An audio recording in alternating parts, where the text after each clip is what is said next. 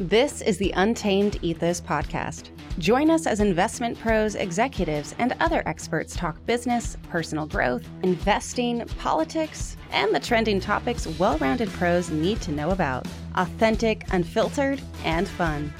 Joshua Wilson is the founder of United Ethos Wealth Partners, a registered investment advisor. Due to industry regulations, he will not discuss any of United Ethos's investment advice on this podcast, and nothing you'll hear on this podcast should be taken as investment advice. All opinions expressed by Joshua and by podcast participants are solely their own and do not reflect the opinions of United Ethos or its affiliates. Welcome back to the Untamed Ethos podcast. I'm Joshua Wilson, and with me is Dr. Vix Russell Rhoads. Happy, happy. What day of the week is it All right, now? Where are we at? It's, it's it is Monday, uh, May eighth okay. when we're recording. So be be about a Friday or Saturday when this probably comes out. But uh, yeah, I think we're gonna get started this on, morning. Hold on, hold on. Russell. No, no, no, no, no. I get to I get to say something about you, Doctor oh. Josh Wilson. Dr. Wilson defended about a week and a half ago, and yeah, I, you do the exact same thing that I I've, I've, only had mine for a couple of years, and you do the exact same thing I do when somebody calls me doctor. You just you're like it, it sounds so funny, doesn't it? It, it does. does. So and I and and for full disclosure, he had no idea I was going to throw that one at him. So oh. there. but congratulations yeah, to Dr. Wilson.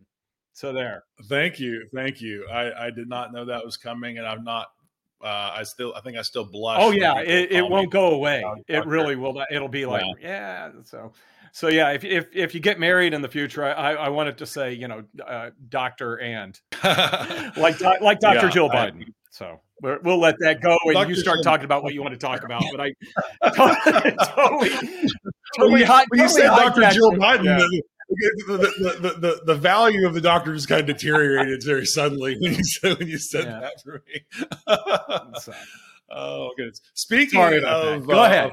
politics, speaking, speaking of politics, I, I have uh, something I'm pretty passionate about today, mm-hmm. Russell. Mm-hmm. Um, there's a new bill that has been proposed, a bipartisan bill that would prohibit stock trading by Congress. Now, I'm pretty passionate about this, and I think it's a great opportunity for investment advisors to speak out in favor of the retail client, defending the retail client, because you know, I know that Nancy Pelosi is the one that gets uh, that, that's in the news most often. You know, Nancy, the greatest investor ever. She just crushes the stock market every year with her insider insider information. Just crushes the stock market uh, every year, and of course, says it's it's her husband doing it.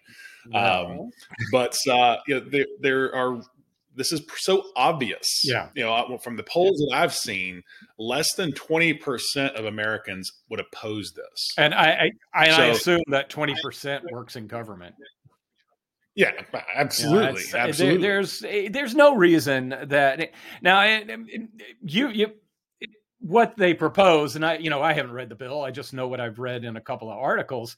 And what they're proposing is that members of Congress can't own stocks and I do have a little bit of an issue with that.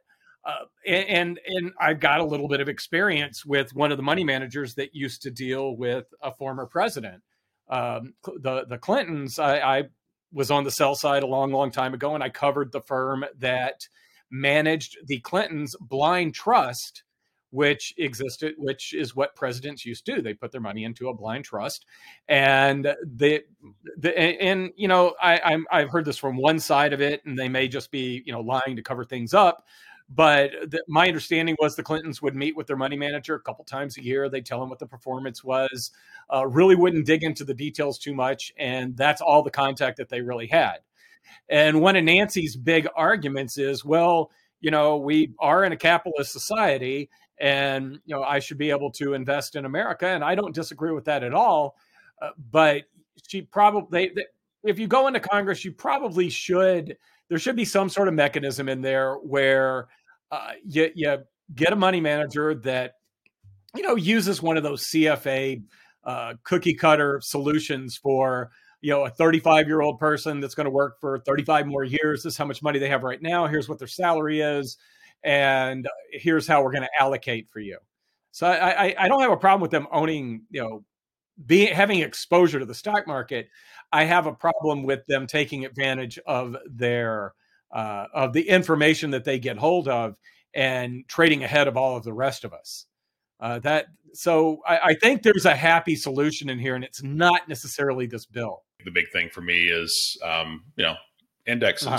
Hey, mo- they preach indexes to retail clients. Exactly, you know, indexes does allow you to uh, to you know obviously if it's a broad market index now if you're shorting the regional banks uh, you know a month ago or something like that it's probably different um, so I, I, feel differently about that but the big picture is is the the individual the trading individual stocks allows them to trade on insider information yeah. and there's a tremendous amount of evidence i mean you can't prove that they trade on insider information but there are numerous because uh, you know these things are filed. Yeah. Right? They're supposed to be filed. Yeah. Now they get in they get in trouble sometimes, slap on the wrist if they don't file and disclose these things.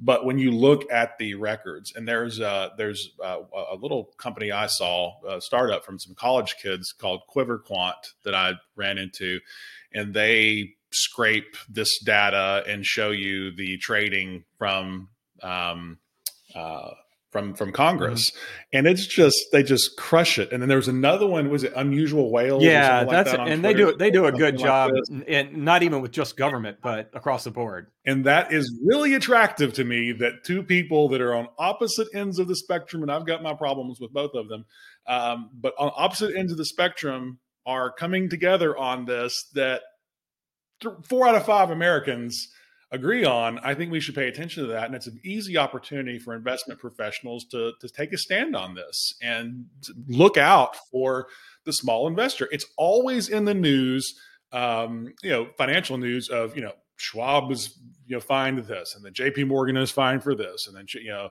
um, uh, Bank of America is fined for this, and then Goldman Sachs and Morgan Stanley fined for this. It's always fines, fines, fines, fines, fines about screwing over retail clients and uh, and here's an opportunity for investment advisors to go out and say something that's non-controversial and push the government to to do something mm-hmm. that's actually good for retail investors. So um, I i have been reading it. I, I, am multitasking, and it does um, it does allow for a blind trust by approval by some sort of compliance officer. So it does allow it does allow them to, it, which is exactly what you know in reality uh, it should do. And I love how the headline says "can't own stocks," and then you read it, you read three pages into the bill, and it says, "Well, they can own stocks uh, as long as they are." Um, you know, as, as, long as they put things in a blind trust. And then there's also uh, a special rule for spouses in here. Uh, if you're a spouse of a member of Congress, uh, and you get paid uh, in financial instruments. You know, it it kind of stink if my wife got elected to Congress and all of a sudden I couldn't do my job anymore. You know, you know, but uh, so there's there's a, a, you know something in there. Speaking of the big banks, uh, J.P. Morgan with a big win. Uh, Maybe we'll see I how mean, it plays out. I mean, ten point six billion which sounds astronomical, and you know, uh, but they paid that for 173 billion in loans and 30 billion in securities. And get this, according to the press release, they didn't even assume the corporate debt. Wow. Paid 10.6 for 173 billion in loans and 30 billion in securities man, why can't we socialize a deal like that? We only ever socialize uh, big mistakes by banks, but we never get to socialize winning. You know the the wins. We just we we only socialize the losses. Why can't we all participate a little bit in whatever they paid?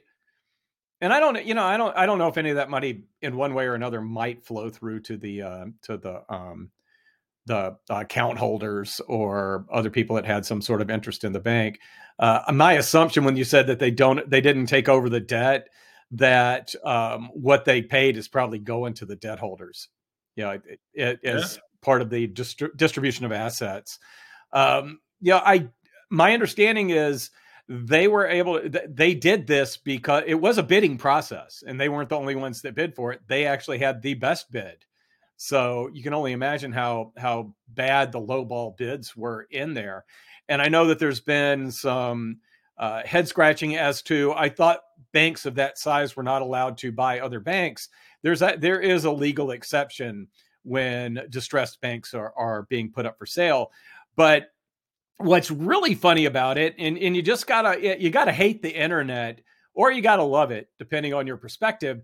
But there are quotes from um, from Jamie Dimon from back as they found out what they got with Bear Stearns and how it actually ended up costing them more uh, than they thought it would due to taking on some of the liabilities and some of the legal liabilities associated with Bear Stearns as well. Uh, that and and I believe Wells Fargo as well. Uh, he actually is like quoted multiple times saying he would never do something. I'm never buying a distressed bank again. so you got to assume it whatever they they agreed to bid for all of this that to yeah. use Mr. Buffett one of Mr. Buffett's terminologies that there is a huge margin of safety with respect to uh, other things going wrong before they unwind all of it or figure out exactly what they've got here. Uh, so, yeah. uh, but you know, there were other entities involved in it, and it I, I, believe that there are rules in place that the best bid is the one that that is supposed to be accepted as well. So you gotta. You, you, you talked about socializing the losses. Uh, the losses may be even worse if you didn't have somebody come in and actually bid for it. So, yeah, yeah, that's true. You know, it, it, maybe cost us as shareholders, or I'm sorry, as uh, taxpayers, uh, a bit less than it would have if they weren't able to find at least a low ball buy. Yeah, you know, I, I, I agree with that. You know, I, I think that what I'm the the point that I'm, I guess, dramatically making is that when banks need to be bailed out, taxpayers are involved in that and have to get penalized. And uh, but then when there's an opportunity to take over a bank and, and make money from it, it's well that goes to the bank. Yeah. So you know you get to gets the bank gets to essentially share in its losses, but it won't share in its gains. Exactly. You know. So that's uh so, yeah. There, heads I win, tails I win. Heads yeah, you lose, tails exactly. you lose. So yeah, exactly. So getting into the the, the, the market, little market talk um, before we get into some basketball, or or, or confrontations. But go ahead. oh well, we, we, can. We, there's confrontations in the stock market. We can there, go that way as well. Yeah. So couple of things that I, I was looking at, um, Russell, that I'd love your perspective on is uh, SPX. Um, its performance over the last two years. I'm looking at looking at a chart, and man, I realized well, we're right back where we were literally 12 months ago. And then you back up another 12 months, and we're unchanged again. So we're essentially unchanged obviously we we went way up and then down and then back up again. So we we've been up and down, but the level is actually the same as it was one year ago and two years mm-hmm. ago. You know, we could and um, so there's been opportunity to make money and lose money during that time, depending when you bought and sold. But uh, but all you've got if was really just dividends between now and then in the S and P 500. Uh, if you've if you've bought and hold uh, now tech stocks uh, their relative performance uh, against the SPX is obviously they got killed last year, terrible year for tech last year, but now they're back up near the February 2000 levels. Now, for my for any of our younger listeners, when I say February 2000, the term that should come to your head is tech. Bubble. Yeah. So now we've got tech stocks that are their relative performance is is near the the tech bubble. What is that? What what is this? What do you what is this? What should we take from this? SPX same as it was two years ago. Tech stocks outperforming dramatically, near levels of tech bubble. What, what do you think? Well, it's it the, two have taken a different path, and yeah, you know the Nasdaq and the S and P uh, have done a whole lot in the last couple of years, and and are right back where they started. Uh, the the thing that's that's kept me bullish throughout this year is this consistent uh, you know and there it's not every single day of course but there's been a really nice outperformance of the uh, nasdaq 100 which is pretty much tech stocks uh, versus the s&p 500 and the russell 2000 now there there's a little bit of an asterisk around this one because there ain't no financials in the NASDAQ 100. Yeah. And you don't, and then the underperformance, there's not, I, I don't think there's any energy in there. And the sector that's outperformed the best in the S&P 500 the last couple of years has been energy. Uh, that's underperforming as other sectors now catch up. Uh, but in a macroeconomic on a macroeconomic basis, uh, when you think the economy is bottoming out, uh, you want to be buying tech stocks. And we keep hearing that that a recession is coming, but the stock market is acting like we've had a short one or, or you know just a bump in the road, and that in the second half of this year we're probably going to you know the, the the economy is going to be coming out of it, and mm. you know that that's what I get from looking at the Nasdaq versus uh, you know versus the S&P 500. Uh, the the route that they both took, I think uh, the S&P outperformed by about 10% last year relative to the Nasdaq 100 and this year uh, the Nasdaq's probably up 4 or 5% relative to the S&P 500. Even last week when we got uh, a, a, bunch of uh, big economic numbers, we got the FOMC and we got the employment number, uh, the NDX uh, greatly outperformed uh, both the Russell 2000 and the Nasdaq, or I'm sorry, and the S&P 500 on Friday. But then also, I believe the Russell and the S&P were negative last week, and the Nasdaq was actually positive. So you're continuing, you're continuing to uh, to see that, and that that's just something that has kept me somewhat bullish, uh, although nervously bullish, and not as bullish as I might have been a couple of months months ago, but uh, definitely bullish on the overall stock market because that's what you want to see. You want to see that tech outperformance. Well, you do, but the, the, it's still the mixed signals. You know, when we look at um, you know Goldman Sachs this last week was talking about the 12 month change in market breadth, and when we say market breadth, we just mean how much, how many of the stocks are in an index are participating in a move up of an mm-hmm. index. And just to give you a very simple example, if you've got 500 stocks in an index and the, the index is capital uh, market cap weighted, which means bigger companies get higher weights in the index. So if you've got a handful of big companies that are going up a mm-hmm. lot, and a lot of companies that are not going up or going down, but especially if they're just not doing anything, right? Then your market breadth is low. Mm-hmm. That means that market may be going up, but it's only really driven by a smaller and smaller number of stocks. Now, traditionally, this is seen as this often happens before a market downturn that the amount of stocks that are participating in rallies tends to go down. In other words, breadth shrinks. Mm-hmm. So we're seeing a a shrinking in breadth. At least this was you know in the in the S and P in the SP 500. So we're seeing weakness there. But yet on the other hand, to your tech stocks, you know, we saw Apple earnings come mm-hmm. out last week, and we tend to look at big boys like Apple um, to say what does this mean for for tech stocks, right? And their earnings were good. They looks like they're now testing uh, the highs they made last August, uh, about 178, I think. And if they can break out from that level, then really the next next thing is all time highs. Yeah. Um, yeah. To, uh, which I guess they, I forget now, but they they had reached all time highs a few months prior to that, then retraced, then hit. So this would be the first really resistance lever if they can break out from here. If they break out here, then break out again, that's who mm-hmm. knows, right? So we've got individual, you know, feeling like we've got individual strength from tech names um, versus less breadth in the SPX. Mixed signals, my friend. Oh, yeah. Well, what and, and, you know the the uh, Apple and Microsoft, just those two who had good quarters, um, just those two stocks are, are about 20, 25% of the NDX 100 right there. Yeah. So you could actually have only two of the 100 stocks going up in a day and the rest of them down and actually have the NDX rise on the day, depending on the magnitude of the gain from the two top stocks. Uh, it, you, have got to go more to 50 to 100 stocks to really uh, cover 20, 25% of the S&P 500. So breadth is more important or is, is a better indicator in that area than it is for the NDX. But India, the NASDAQ 100 has also, the performance has really been driven by a handful of really large stocks. So tech tech breadth is not nearly as good.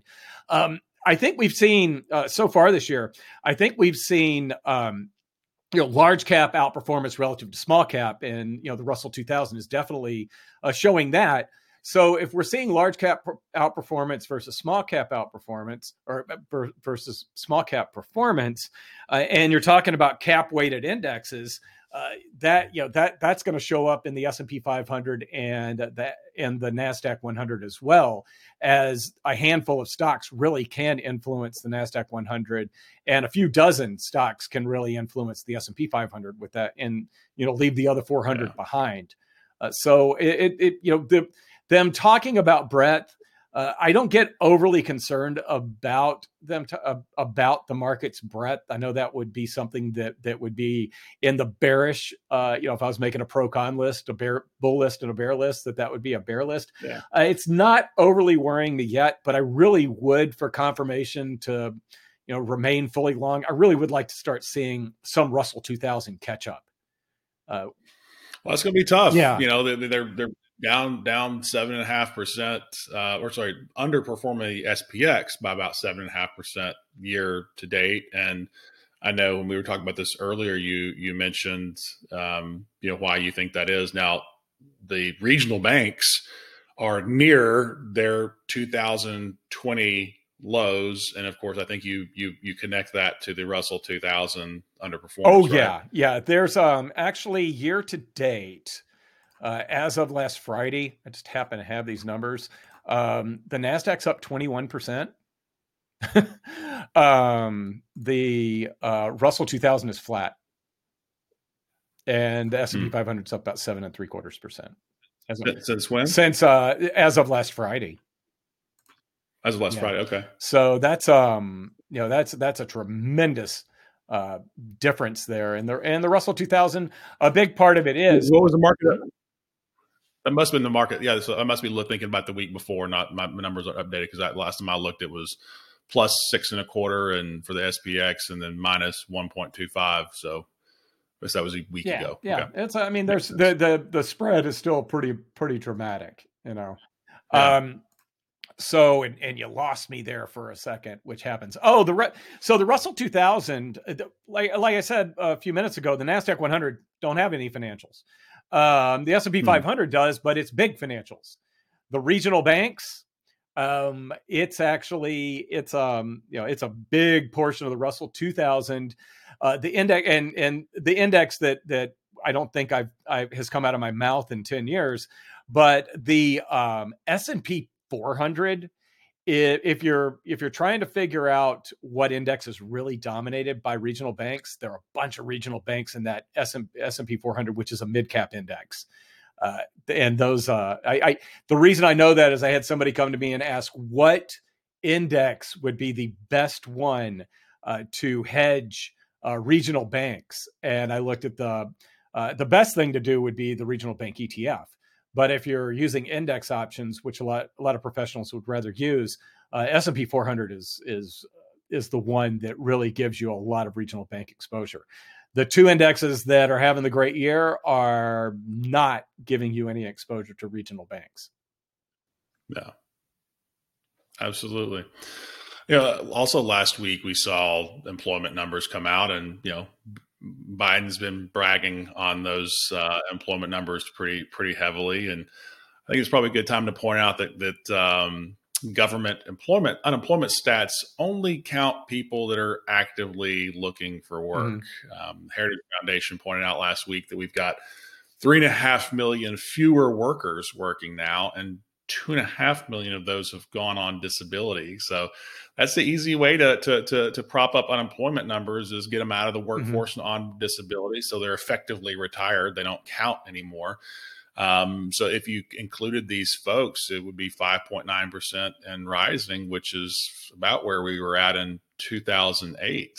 Um, you know, and this is combined with the fact that you know they changed the uh, the way that we calculate uh, C, you know, CPI earlier mm-hmm. this year. You know, so we're we're we just if we don't like the numbers, we just change the definition of them, and then they look better, and then we feel better, and how many more times we, we're going to just change the change the definition of things in order to make ourselves feel better but it doesn't change the underlying dynamics and mm-hmm. you're putting a greater burden on the american people with you know more folks on disability uh, right uh, I, with uh, with government. I, am trying to figure out how two and a half million people qualify. I, I wonder if there was a rule change in there that made it a lot easier. Like i'm uh you know i i need a safe space for two years because because i i just can't get back out in public because i lost my social skills during covid. You think I could think I could get away with living on a government check based on that? I think that I think I think you're deteriorating social skills after your uh your your moped accident. Or what was a moped? Scooter, it was a stand up scooter. Yeah. you weren't you weren't standing up for no i was not i was face down and it's kind of even though it's rain there's still uh, you can still see where the pool of blood was it was so bad on the side yeah really? yeah i walk by it when i'm when i'm on campus um, yeah, I, I, I really messed myself up.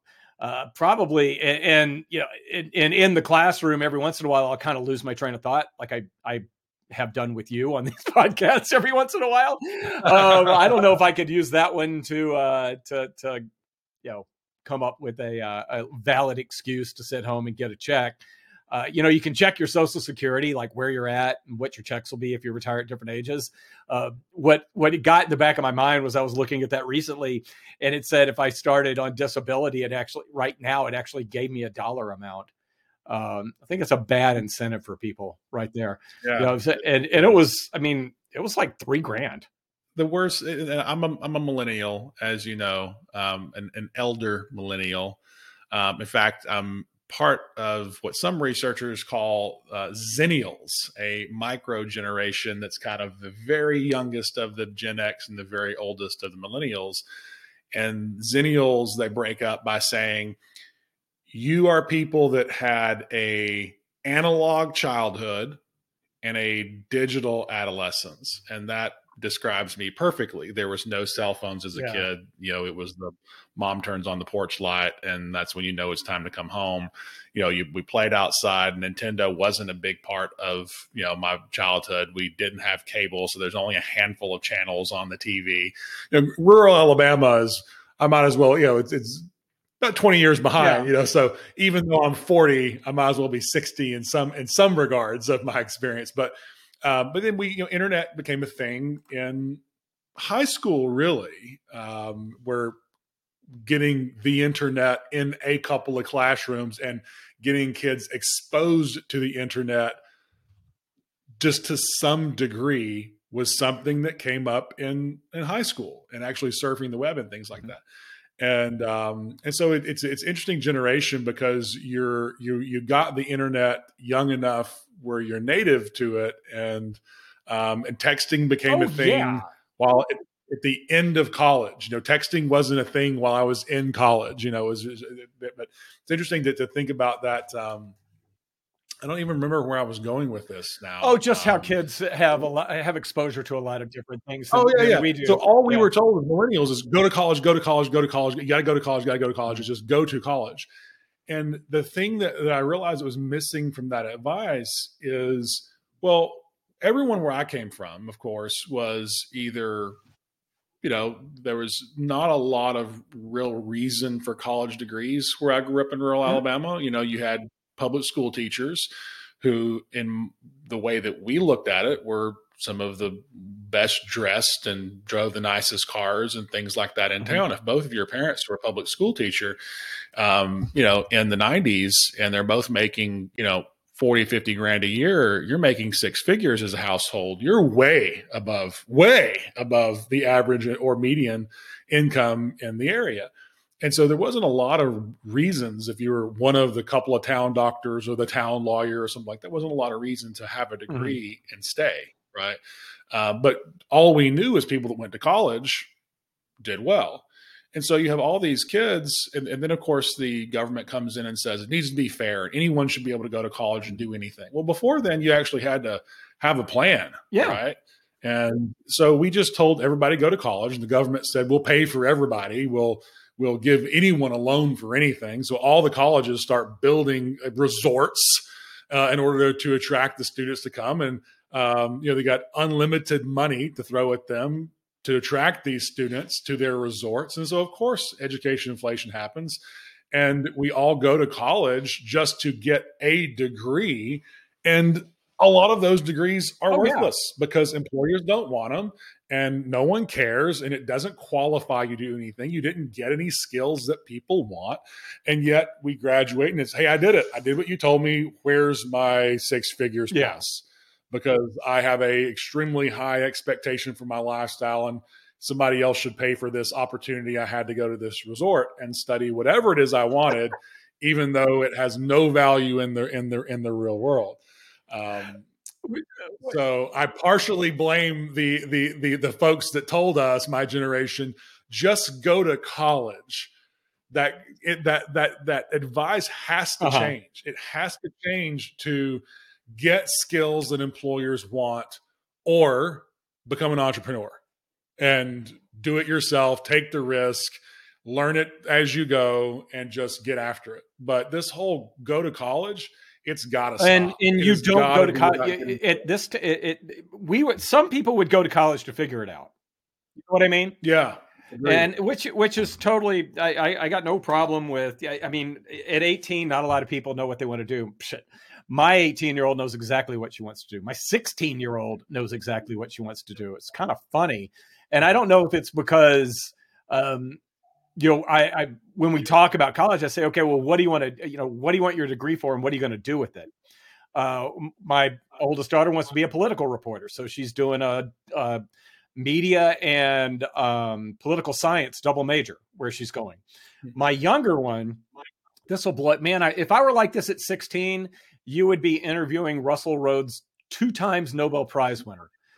Um, she since she was about 13 or 14, she has always wanted to come up with a better prediction model for tornadoes. Why do they give us a warning and nothing happens over and over again? We even went with a group last summer and chased tornadoes around the Midwest for a week and saw two of them. It was the most incredible thing ever. That kid, she knows exactly where she wants to go to school. Now, this kills both of us, but she wants to go to Oklahoma because uh, that's the best school for to to learn about tornadoes. She yeah, already knows what sure. she wants to do her PhD dissertation in. Those two kids should go to college. You know what I mean? Absolutely. Um, and Absolutely. and you know, I and, and it's kind of funny. Um, you know, you see people that uh, that that major in things that that don't have profitable real life applications. Now, if you major in social work, which is very admirable, uh, and and something that is very needed within society, you're not going to make a whole lot of money, you know. And uh, so, if you're going to major in social work, you and you are going to have to take to take on loans for that. Uh, you need to think about what you're gonna, you know, what your income's going to be, and are you going to be able to cover that cost? Um, I, yeah. I shot you a text last week about a kid that's uh, going to major in finance at Baylor, and he wants to sit down with me and talk about, you know, what will I do with that degree once I'm out? Uh, making sure he's doing the right thing. And part of the reason he wants to make sure he's doing the right thing is because he's going to have to take out loans for about half the cost to go to Baylor. And he wants to make sure that he's going to, you know, that, that his salary will be able to cover that, you know, if, if he's going yeah. into the right thing to cover that, which is, you know, pure genius in my mind. That's exactly the question that you should be asking. Yes, you should absolutely. Oh, I, I, have already thought about this with my kids. One day, I don't have I'm going to have kids yet, but I, I will tell my my uh, my kids that you're 18 now, you're an adult, and so dad is willing to. Dad's an investor, mm-hmm. and he only makes good investments. So I will help you hone your investment pitch to me. Come to me with your mm-hmm. idea, and I will help you create a pitch that works. But if you come to me and say, I want to go to Brown University and you're going to have to pay for it, and you're going to study uh, gender mm-hmm. studies, mm-hmm. sociology, something, whatever. Um, and by, by the way, there's plenty of degrees out there that are that society needs, like social mm-hmm. work.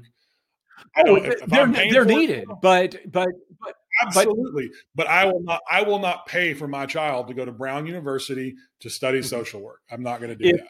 Right? Yeah, you, like it doesn't make if, sense. If, that's not that's not an investment. So I, you, we'll work on it on an investment mm-hmm. pitch. Why should we do this? Let's talk about the, the, the dynamics of it. Let's talk about the finances mm-hmm. of it. Let's talk about the return of it. And let's make sure it's a good fit. And I'm willing to make an investment in my child's education, but I'm not willing to send them to a resort in order to have playtime and study art for for four years. And I love art and I love yeah. music. I'm a musician, but I'm not not doing that. It, I don't feel bad about saying. So when you keep saying the resort thing, uh, you know what they have at Central Florida, right? They have a lazy no. river on campus. Wow. Wow. Yeah, Central Florida in the late. I want to. I, I, want to. I, I got to mention that to my sister in law. My sister in law is a is a Central Florida yeah. grad, but I do not believe they had that. They, I, I saw where they were built. They were building it a year or two ago. I think they were building it right before yeah. COVID, so it, it may be there. It may not yeah. be there. And you know, you always have to refer to it as Central Florida. They hate uh, that. Yeah, of course. They hate that. Now that they're in our conference, yeah, go back to Central Florida. Go back to Orlando. Yeah your Mickey Mouse. So let's have some fun here at the end of the, at the end of our conversation here. Uh, a couple of fun stories here. New York City um, addressing car theft. They've had over 4,500 car thefts already year to date. The mayor is uh, eager to do something about this. That's a hundred. I'm doing math. That's 45. Yeah. That, you know what? My my sister lives in Memphis, of course. They're averaging 44 a day in Memphis. So that's about the same. That Yeah. So I, it, it's a lot of yeah, cars. I mean, goodness great. well, the mayor has a brilliant plan to address this. Have you have you heard have you heard what, the plan? Uh, take all the cars off the road? If there are no cars, they can't steal them. If that's yeah. true. That's true. Even better, he's going to give out Apple AirTags. Oh, so you know where your car is going? I, I, don't actually know if he's giving them to the thieves or to the to the car owners, but I would assume the, the car, owners. Yeah. I assume it's the car owners. But yeah, I mean, it, they're going to get stolen. There's nothing we can do about it. So let's at least track them down once they're in the river or once they're in the chop shop, and so you can come get the. Uh, nobody your, to track your, them down. That's no, that's part of the problem. I mean, there. I read an article about the same thing um, from a really guy named Geoff Calkins, who's a sports reporter in Memphis, but he's I mean, he'll talk about other things going on in the city periodically. Uh, and he point that's where I got the 44 a day number from. And he said, you know, this isn't you can't yell at the police for this. They're way understaffed. Yeah. Uh, and yeah. um, you know, I, I, have a relative who had a car stolen, and the police didn't even show up to take a statement about it. I mean, you're on your well, own. You're on your own to go find your car. New York City has been losing police officers at a dramatic rate for all the obvious reasons that we don't even need to, to rehash. Um, yeah. So, of course, what can yeah. they do? But that's if you can't prevent it, just at least find them once they're chopped up. Yeah. Western Conference Finals. Semis. semis. Uh, I'm going to correct you there because LeBron, LeBron semis, James semis, is still in it. I just want to see him fall out. Yeah. But um, yeah, yeah this too. was the Denver Phoenix game. Denver and, and yeah. Phoenix. Denver and Phoenix. You see the joke, the uh, Jokic altercation with the uh, owner of the Suns. I did not see the actual altercation. I did see him talking about it, not the owner, but Jokic talking about it afterwards, and he had some really valid points there.